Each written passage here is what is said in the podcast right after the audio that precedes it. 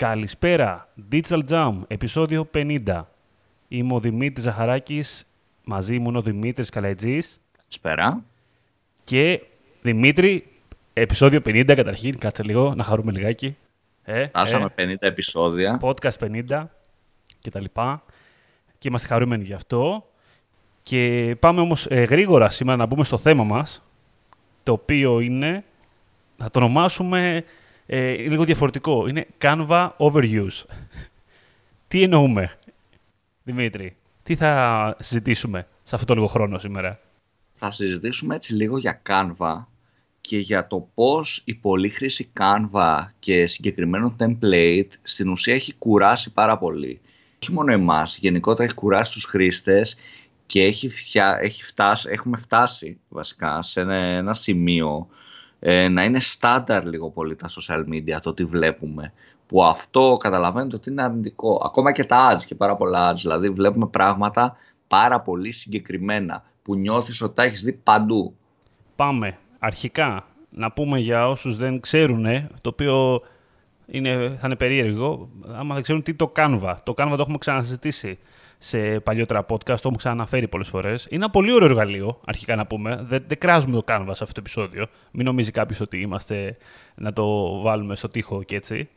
Το Canva είναι ένα online tool που σε βοηθάει για να δημιουργήσεις εύκολα γραφιστικά και, και για digital και για offline περιβάλλον, δηλαδή από ένα φυλάδιο μέχρι ένα Instagram story.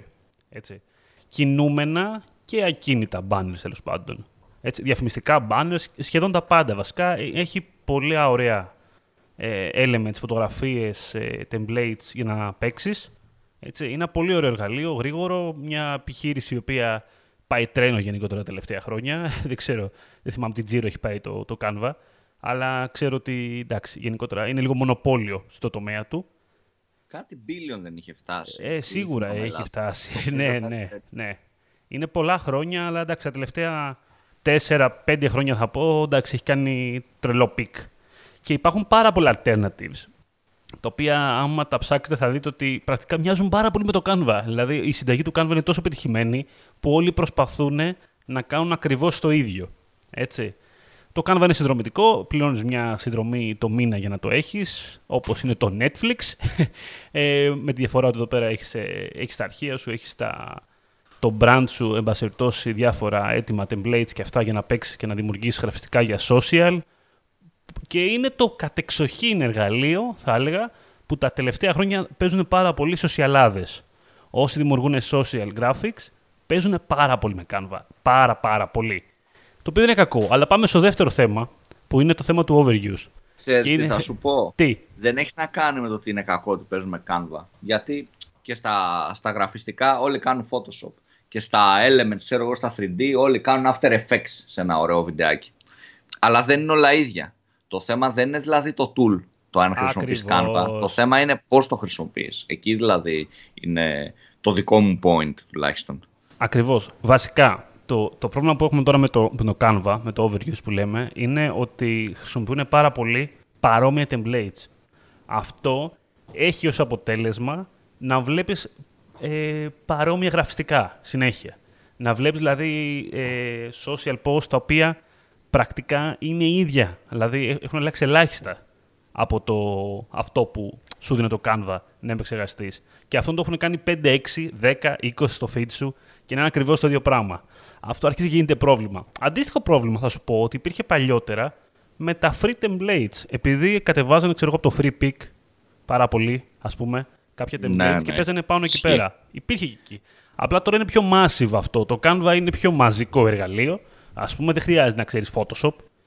Δεν χρειάζεται καν να, να το έχεις εγκατεστημένο το Photoshop, γιατί πολλοί ξέραν τα βασικά, αλλά δεν θέλαν να μπουν στις διαδικασίες το να το αγοράσουν, είτε να το βρουν κάπως αλλιώς ή δεν ξέρανε. Αυτό. Και ενώ αντίστοιχα το, το Canva σου δίνει τη δυνατότητα, ξέρεις, να κάνεις τρία κλικ. Αλλά θεωρώ, τι πιστεύω δηλαδή, ότι το Canva είναι όντως ε, game changer σε, αυτό που έχει κάνει και έχει βελτιώσει πάρα πολύ κάποιον χρήστη και εκείνη η ουσία δηλαδή του να έχεις Canva, κάποιον χρήστη που είναι ήδη creative και το πρόβλημα ήταν πώς θα πάρει το creativity του και θα το κάνει πράξη με το Photoshop που ήταν πιο δύσκολο εργαλείο, ενώ το Canva είναι πιο εύκολο. Δηλαδή έχει κάνει πιο, τη ζωή πιο εύκολη σε έναν creative άνθρωπο που ασχολείται με τα social media ή με offline διαφήμιση. Μπορείς να κάνεις και offline πράγματα για το μαγαζί σου, ρε παιδί μου, το μενού ή ένα φυλάδιο, οτιδήποτε. Ε, διευκολύνει αυτόν τον άνθρωπο το να αποτυπώσει τις σκέψεις του και τις ιδέες του πάνω στα designs. Το, του κάνει τη ζωή εύκολη, του το κάνει απλό. Του δίνει και κάποια template για να πάρεις έμπνευση, όχι όμως για να τα κάνεις copy-paste. Εκεί είναι το θέμα δηλαδή. Οπότε θεωρώ ότι το Canva είναι powerful για έναν άνθρωπο που έχει το creativity να το, να το δει ρε παιδί μου και να το κάνει όλο αυτό. Αλλά δυστυχώς για έναν άνθρωπο ο οποίος ε, δεν το έχει ρε παιδί μου με το creative όπως εγώ ας πούμε όση ώρα και να κάτσει το Canva δεν θα βγάλει ένα καλό αποτέλεσμα. Δυστυχώς θα χρησιμοποιήσει τα template copy-paste και θα δημιουργηθεί αυτό το πρόβλημα εν τέλει που έχει δημιουργηθεί τώρα.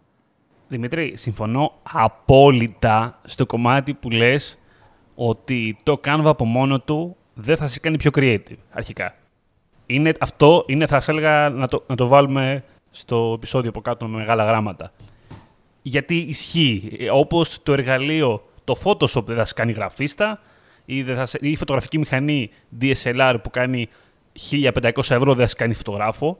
Αντίστοιχα, το Canva είναι ένα εργαλείο λοιπόν το οποίο δεν θα σε κάνει καλύτερο, θα σε κάνει πιο παραγωγικό, πιο γρήγορο και θα σου δώσει κάποιες ιδέες. Αλλά άμα δεν το έχεις καθόλου, μα καθόλου όμως, το κομμάτι του creativity, δεν μπορείς να το κάνεις. Ε, δηλαδή, ακούω πάρα πολύ άνετα το ενδεχόμενο το Canva να το χειρίζονται άνθρωποι οι οποίοι έχουν μια σχέση με τη γραφιστική. Έχουν μια, κατανοούν την έννοια των χρωμάτων, τέλος πάντων, έτσι. Αλλιώς, άμα δεν το έχεις αυτό, έστω σε ένα βαθμό, θα πρέπει να παίξεις με τα templates. Δεν είναι κακό αυτό, αλλά γίνεται κακό ότι δεν θα φτιάξεις ποτέ κάτι τόσο ξεχωριστό, τόσο unique για το brand σου, ας πούμε, ή τη σελίδα σου. Πάντα θα παίζεις πάνω σε κάτι το οποίο το κάνουν και άλλοι. Αυτό είναι το πρόβλημα. Οπότε γενικά, αρχικά να πω ότι εγώ είμαι υπέρ Canva. Εγώ χρησιμοποιώ Canva. Έτσι. Μ' αρέσει πάρα πολύ. Ακόμα και στο jump σου πούμε Canva για τα post που κάνουμε. Έτσι. Ε, αλλά πρέπει να προσπαθείς. Δεν, γίνεται να παίζεις πάντα με τα έτοιμα, ρε παιδί μου. Αλλιώς ε, δεν, δεν έχεις κάποιο δικό σου χαρακτήρα μέσα από αυτό. Αυτό είναι το, το main concept. Πρέπει να δημιουργείς ε, κάτι δικό σου. Εγώ αυτό που προτείνω πολλές φορές σε branding business είναι να βάλω ένα γραφίστα να τους τα κάνει αυτά. Δηλαδή να φτιάξει τα templates που θα χρησιμοποιούν, αλλά να τα φτιάξει από το μηδέν. Δηλαδή όχι με γνώμονα κάποιο έτοιμο που υπάρχει στο Canva, ας πούμε. Να βάλει λίγο φαντασία παραπάνω, ρε παιδί μου, κατάλαβες. Να δημιουργήσει όντως κάτι unique. Και μετά, ok, okay, αυτός που δεν ξέρει γραφιστική, ας κάτσει να παίξει πάνω σε αυτό. Δεν είναι κακό, έτσι. Τι λες; Κοίτα, εγώ διαφωνώ αυτό το να πάρεις ένα γραφίστα να φτιάξεις τα templates. Δηλαδή, αν μπεις στη λογική να πάρεις γραφίστρα, πρέπει να, να αλλάζει τα templates. Δηλαδή, δεν είναι ότι θα φτιάξει, να χρησιμοποιώ επί 6 μήνες το ίδιο template. Ε, Όχι, κουράσει. Δεν το λέω τόσο ακραία τώρα εγώ να το χρησιμοποιεί 6 μήνες. Εντάξει, θέλω να πιστεύω ότι δεν το κάνει αυτό, αλλά έχεις δίκιο που το λες, γιατί ναι, ναι, μπορεί να το θεωρήσει κάποιος αυτό. Μπορεί να, να είναι λίγο επίφοβο. Εγώ πιστεύω γενικά ότι it's okay ρε παιδί μου, άμα είναι για να έχουμε μια παρουσία να κάνουμε και κάτι έτοιμο από το Canva, αλλά θέλει λίγο προσοχή. Δηλαδή υπάρχουν και έτοιμες λύσεις από το Canva για κάποιους μη creative ανθρώπους που μπορούν να χρησιμοποιήσουν, που είναι ρε παιδί μου να, να ψάξεις για διαφημίσεις άλλων, κατάλαβες. Να ψάξεις για post άλλων και να προσπαθήσεις να κάνεις κάτι αντίστοιχο στο Canva. Δεν χρειάζεται να χρησιμοποιείς δηλαδή ένα Canva template αυτό καθεαυτό. Μπορείς να δεις μια διαφήμιση που σου αρέσει, ένα post που σου αρέσει, σε έναν ανταγωνιστή, που το κάνει ένας ανταγωνιστής και να το κάνεις παρόμοιο και εσύ μέσα από το Canva, που θα είναι εύκολο. Κατάλαβες τι σου λέω. Δηλαδή να το βάλεις δίπλα, ρε παιδί μου, στη δίπλα οθόνη και να το κάνεις αντιγραφή. Και μετά να προσθέσεις τα δικά σου elements μέσα σε αυτό. Αν δεν έχεις το creativity, αυτό μπορεί να δουλέψει. Απλά τώρα το να παίρνεις συνέχεια ένα template του Canva και να το κάνεις ξανά και ξανά, δεν γίνεται δεν δουλεύει. Και επίσης το κακό με το Canva, ρε παιδί μου, είναι ότι έχει βάλει κάτι effects που βάζεις πίσω από το κόσμο τους δίδυμους πύργους. Δεν ξέρω αν τα έχεις δει κάτι τέτοια περίεργα. Α, ναι. Το πύργο του Άιφελ, το λευκό πύργο και τέτοια πράγματα. Και γίνονται λίγο kits. Δηλαδή, μπορεί να γίνει kits το Canva. Άμα θέλεις, μπορεί. Α. Σίγουρα. Δηλαδή, και σε διευκολύνει να, να γίνεις και βλέπουμε ρε παιδί μου πάρα πολλά. Τύπου, εγώ πετυχαίνω πολλές διαφημίσεις. δεν ξέρω, θα βγάλει κάποιο template το Canva τώρα. Γιατί το τελευταίο καιρό το βλέπω πάρα πολύ. Κόσμημα ή ρούχο και από πίσω είναι το Big Ben, ξέρω εγώ. Τι παίζεις. Που δεν κολλάει. Γιατί Big Ben; Δεν είναι, είναι τέτοια ρε παιδί μου. Είναι πυραμίδες, είναι θάλασσες, είναι κάτι τοπίο πίσω. Είναι τέτοια πράγματα που δεν κολλάει όμως. Ξέρεις κάπου με το συγκεκριμένο κομμάτι. Κοίτα, όμως. Οπότε πιστεύω ότι- Σε τράβηξε Δημήτρη. Θυμάσαι το Big Ben από πίσω, φαντάσου τώρα. Πίσω από το κόσμο εσύ. Εσύ πρόσεξες. Ναι, γιατί χα... χάνεις το κόσμημα. Αυτό είναι το πρόβλημα. Δηλαδή, στο Δεν συγκεκριμένο. θυμάσαι το κόσμημα και θυμάσαι το Big Αυτό. Ben από πίσω. Οπότε είναι πρόβλημα. Δηλαδή, θεωρώ ότι Είναι- αυτό το κομμάτι. Ξέρει, είναι ρε, πρόβλημα. εσύ, ε, πρέπει να καταλάβουμε ότι είναι εργαλείο. Τελείωσε. Δεν είναι κάτι άλλο. Άμα Ναι, το αυτό αποδεχτούμε ότι είναι εργαλείο, τότε θα καταλάβουμε τη χρήση του.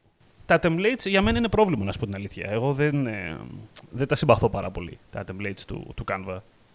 Γιατί νιώθω ότι είναι πολύ συγκεκριμένα, πολύ, παιχ- πολύ παιχμένα όλα τους τέλος πάντων. Δεν, δεν μπορώ, δεν νιώθω ασφάλεια να χρησιμοποιήσω κάτι το οποίο το έχει φτιάξει το Canva και το έχει πασάρει σε άλλους 500 εκατομμύρια χρήστες για να το φτιάξουν. Δεν νιώθω άνετα. Εδώ με Ναι. τις stock φωτογραφίες και υπά- υπάρχει θέμα. Δηλαδή, έτσι. Α, εκεί είναι άλλο κεφάλαιο τώρα.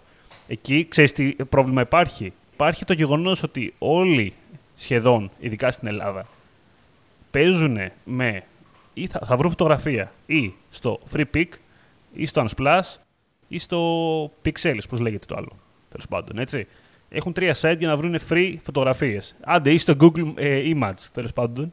Στην έσχατη περίπτωση, το οποίο δεν είναι και safe από άποψη copyright. Ε, και πάλι, πόσες φορές έχεις δει κάποια φωτογραφία, ας πούμε, με την τύπησα που κρατάει τσάντες, η οποία είναι εντελώς χιλιοπεχμένη, ότι ψωνίζει.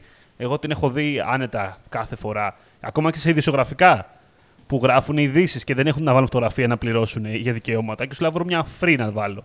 Και είναι, είναι φοβερό αυτό. Λέμε να μου φαίνεται πολύ αστείο μερικές φορές ότι βλέπω τις ίδιες φωτογραφίες. Εντάξει, γιατί είναι σαν ξαφνικά σαν να μην υπάρχει τίποτα, τίποτα ξεχωριστό στον κόσμο.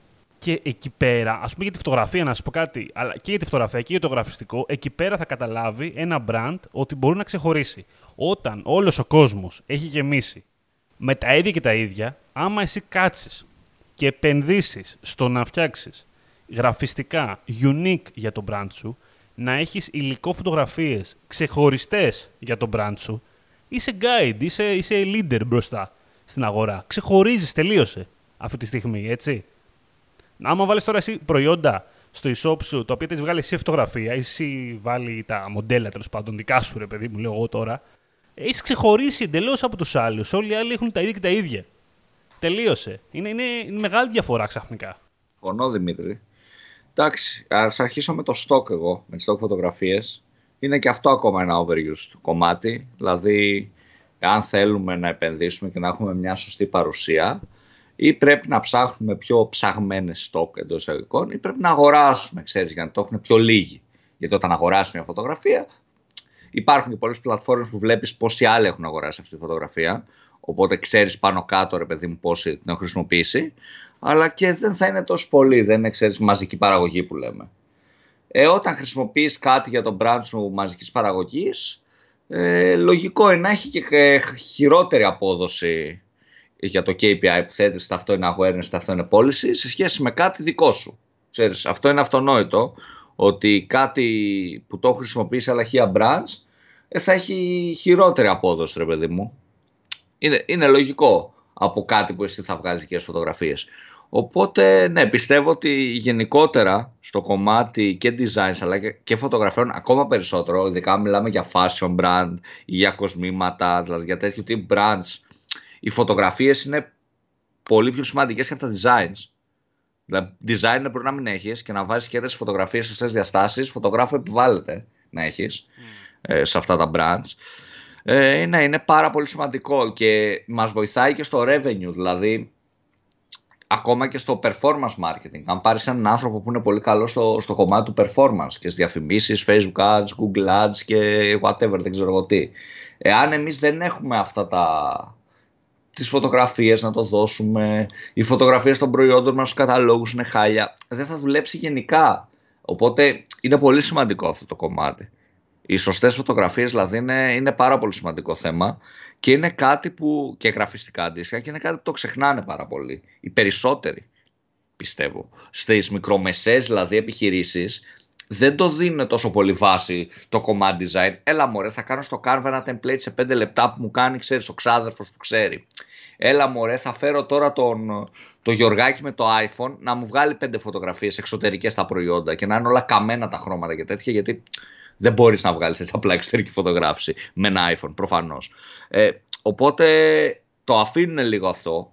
Δηλαδή, εγώ πιστεύω αυτό είναι και το νόημα του σημερινού επεισοδίου. Ότι το αφήνουμε στο μυαλό μας. Έλα, μωρέ, δεν χρειάζεται. Θα πάρουμε τη stock φωτογραφία και κάνουμε λίγο Photoshop. Και δεν είναι έτσι στην πράξη. Στην πράξη θέλει παραπάνω ε, προσπάθεια το συγκεκριμένο κομμάτι, γιατί πλέον ε, που διαφημίζονται πάρα πολλά άτομα πριν 10 ε, χρόνια στο digital μπορεί να διαφημιζόταν 5 ε, brands για ρούχα ας πούμε έτσι. Τώρα διαφημίζονται 2.005 brands για ρούχα και ενδεχομένως να διαφημίζονται και 5.005 brands για ρούχα. Ε, το, οπότε καταλαβαίνεις ότι για να ξεχωρίσεις πρέπει εσύ να κάνεις κάτι που οι άλλοι δεν κάνουν. Πρέπει όντως να ξεχωρίσεις. Και αυτό είναι το δύσκολο κομμάτι, θεωρώ. Κοίτα, είναι πάντως κάτι που είπες πριν, είναι λίγο το ζήτημα αισθητικής μου, ρε. Δηλαδή, δεν γίνεται όλοι, όλοι οι επιχειρηματίες να έχουν αισθητική στο ότι αυτό που ανεβάσαν είναι ωραίο. Δυστυχώς δεν έχουν όλοι. Είναι πολύ δύσκολο πεδίο, έτσι. Δεν μπορείς να πεις εύκολα σε κάποιον ναι, ότι κοίτα να δεις, δεν το έχεις γραφτικά. Είναι χάλια αυτό. Είναι πολύ δύσκολο. Και οι επιχειρηματίες που κάθονται και το κάνουν αυτό το πράγμα. Δηλαδή, πρέπει να καταλάβουν ότι είναι επιχειρηματίες. Ε, λέω, οι μικρομεσαίες επιχειρήσεις που το κάνουν αυτό είναι σε πολύ δύσκολο σημείο.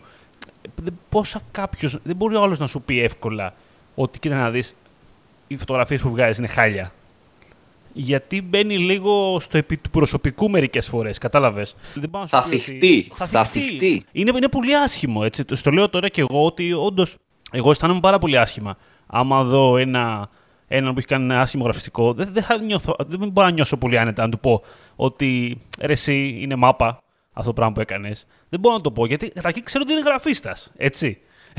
αν είναι γραφίστας, ε, καταρχήν, ok, okay, φαίνεται ένα, αλλά κατά δεύτερον, αν δεν είναι γραφίστας, σου λέει Μα δεν είμαι γραφίστας. Ναι, αλλά ξέρεις, μπορεί να μην είσαι, αλλά μήπως να μην το κάνεις καθόλου. Δηλαδή, μήπως να βάλεις κάποιον άλλον που έστω έχει αισθητική να το κάνει. Είναι, είναι, είναι περίεργο και δύσκολο. Αυτό θέλω να πω.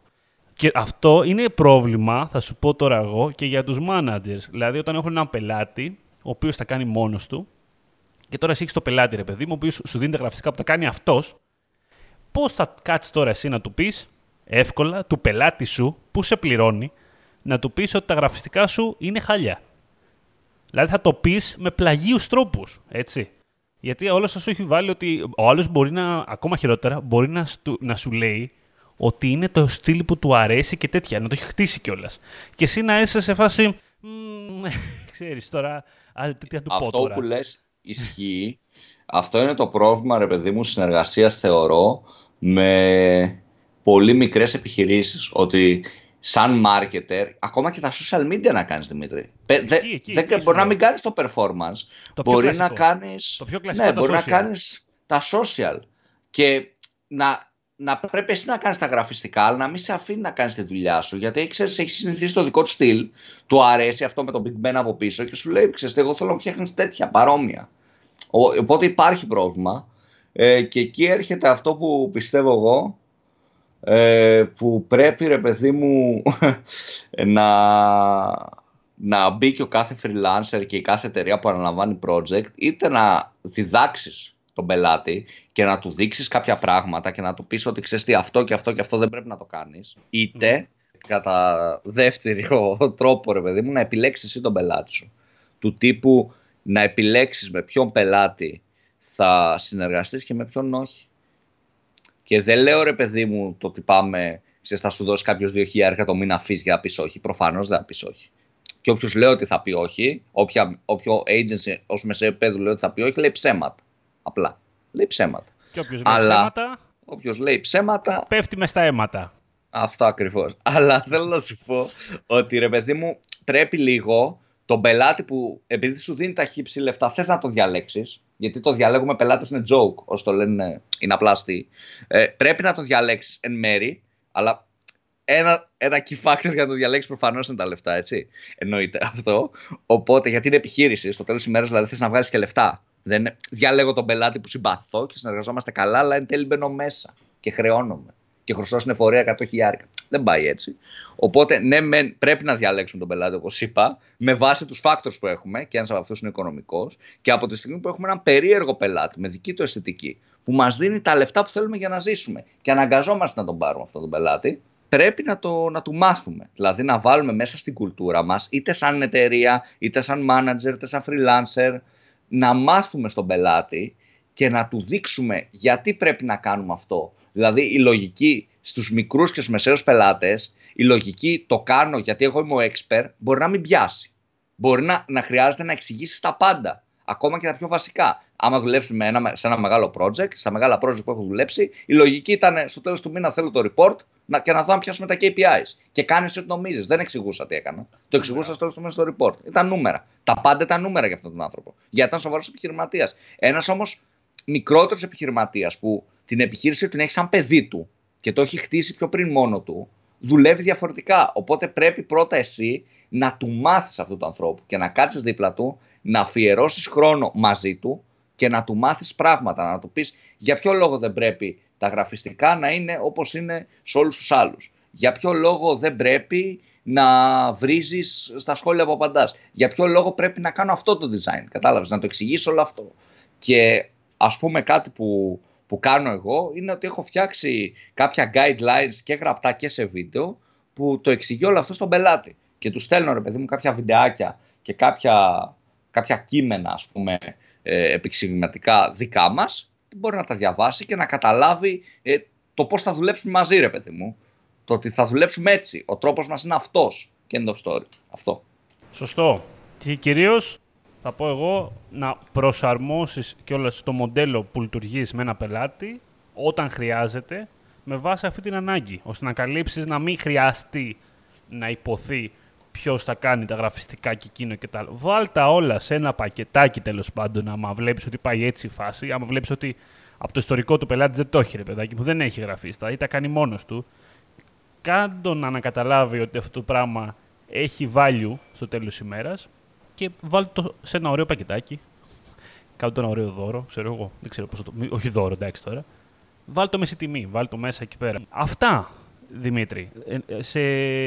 Νομίζω θα ήθελα να... δεν θα ήθελα να κάνουμε σύνοψη και να πούμε... Όχι, είπαμε πολλά. Είπαμε πολλά τώρα. Ναι. Ας κλείσουμε έτσι.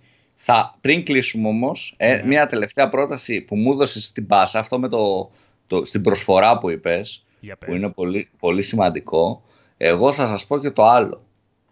Δεν, όντως κάντε το δώρο, παιδιά. Εάν θεωρείς, έχεις πάρει το performance και σου δίνει ένα χι καλό ποσό, που για την εταιρεία σου καλό ποσό ή για εσένα καλό ποσό. Για το καλό ποσό για μένα είναι διαφορετικό, ας πούμε, για το, το, με το καλό ποσό του Δημήτρη. Είναι σχετικό. Και σου δίνει ένα καλό ποσό για να ζήσει η εταιρεία σου και να επιβιώσει. Δώσ' του δώρο τα post. Ε. Μείωσε το κέρδος σου, γιατί αν καταλαβαίνεις ότι χωρίς τα post, χωρίς ένα γραφικό το μήνα, δεν θα δουλέψει αυτό. αυτό... Από το να. Είναι τα δικά σου εργαλεία. Είναι τα δικά σου εργαλεία ως τέλος ημέρας. Δηλαδή, άμα δεν νοιάζεται, άμα ο πελάτης δεν νοιάζεται γι' αυτά και δεν θα κάνει κάτι για να γίνουν καλύτερα, κάντε εσύ. Δηλαδή, αυτό γιατί, αν ο πελάτης νοιάζεται μόνο για τα νούμερα, ναι, ok, okay, θα πρέπει κάπως να τα χρησιμοποιήσεις εσύ τα, τα γραφιστικά για να κάνουν εσένα τη δουλειά σου καλύτερη και να βοηθήσεις το performance και τα social και ότι ό,τι χρειαστεί τέλος πάντων. Δηλαδή, πολλές φορές ε, είναι λίγο μια γκρίζα ζώνη. Έχουμε ναι. τη λογική, έλα μωρέ, δεν με πληρώνει γι' αυτό, γιατί να το κάνω. Που είναι σωστό αυτό. Αλλά υπάρχει και η, τέτοια του αποτελέσματος. Οπότε δεν λέω να φτάσουμε και στο σημείο, ξέρεις, να τα κάνουμε όλα. Ok, okay, εννοείται, τζάμπα, ενώ δεν μας πληρώνει. Αλλά ε, δεν μπορώ να πιστέψω, ρε παιδί μου, ότι είσαι freelancer, συνεργάζεσαι σε μια μεσαία επιχείρηση και δεν κάνεις και λίγο consulting Κατάλαβες. Δεν, δεν γίνεται. Γιατί εάν δεν το κάνεις, απλά θα αποτύχει το project.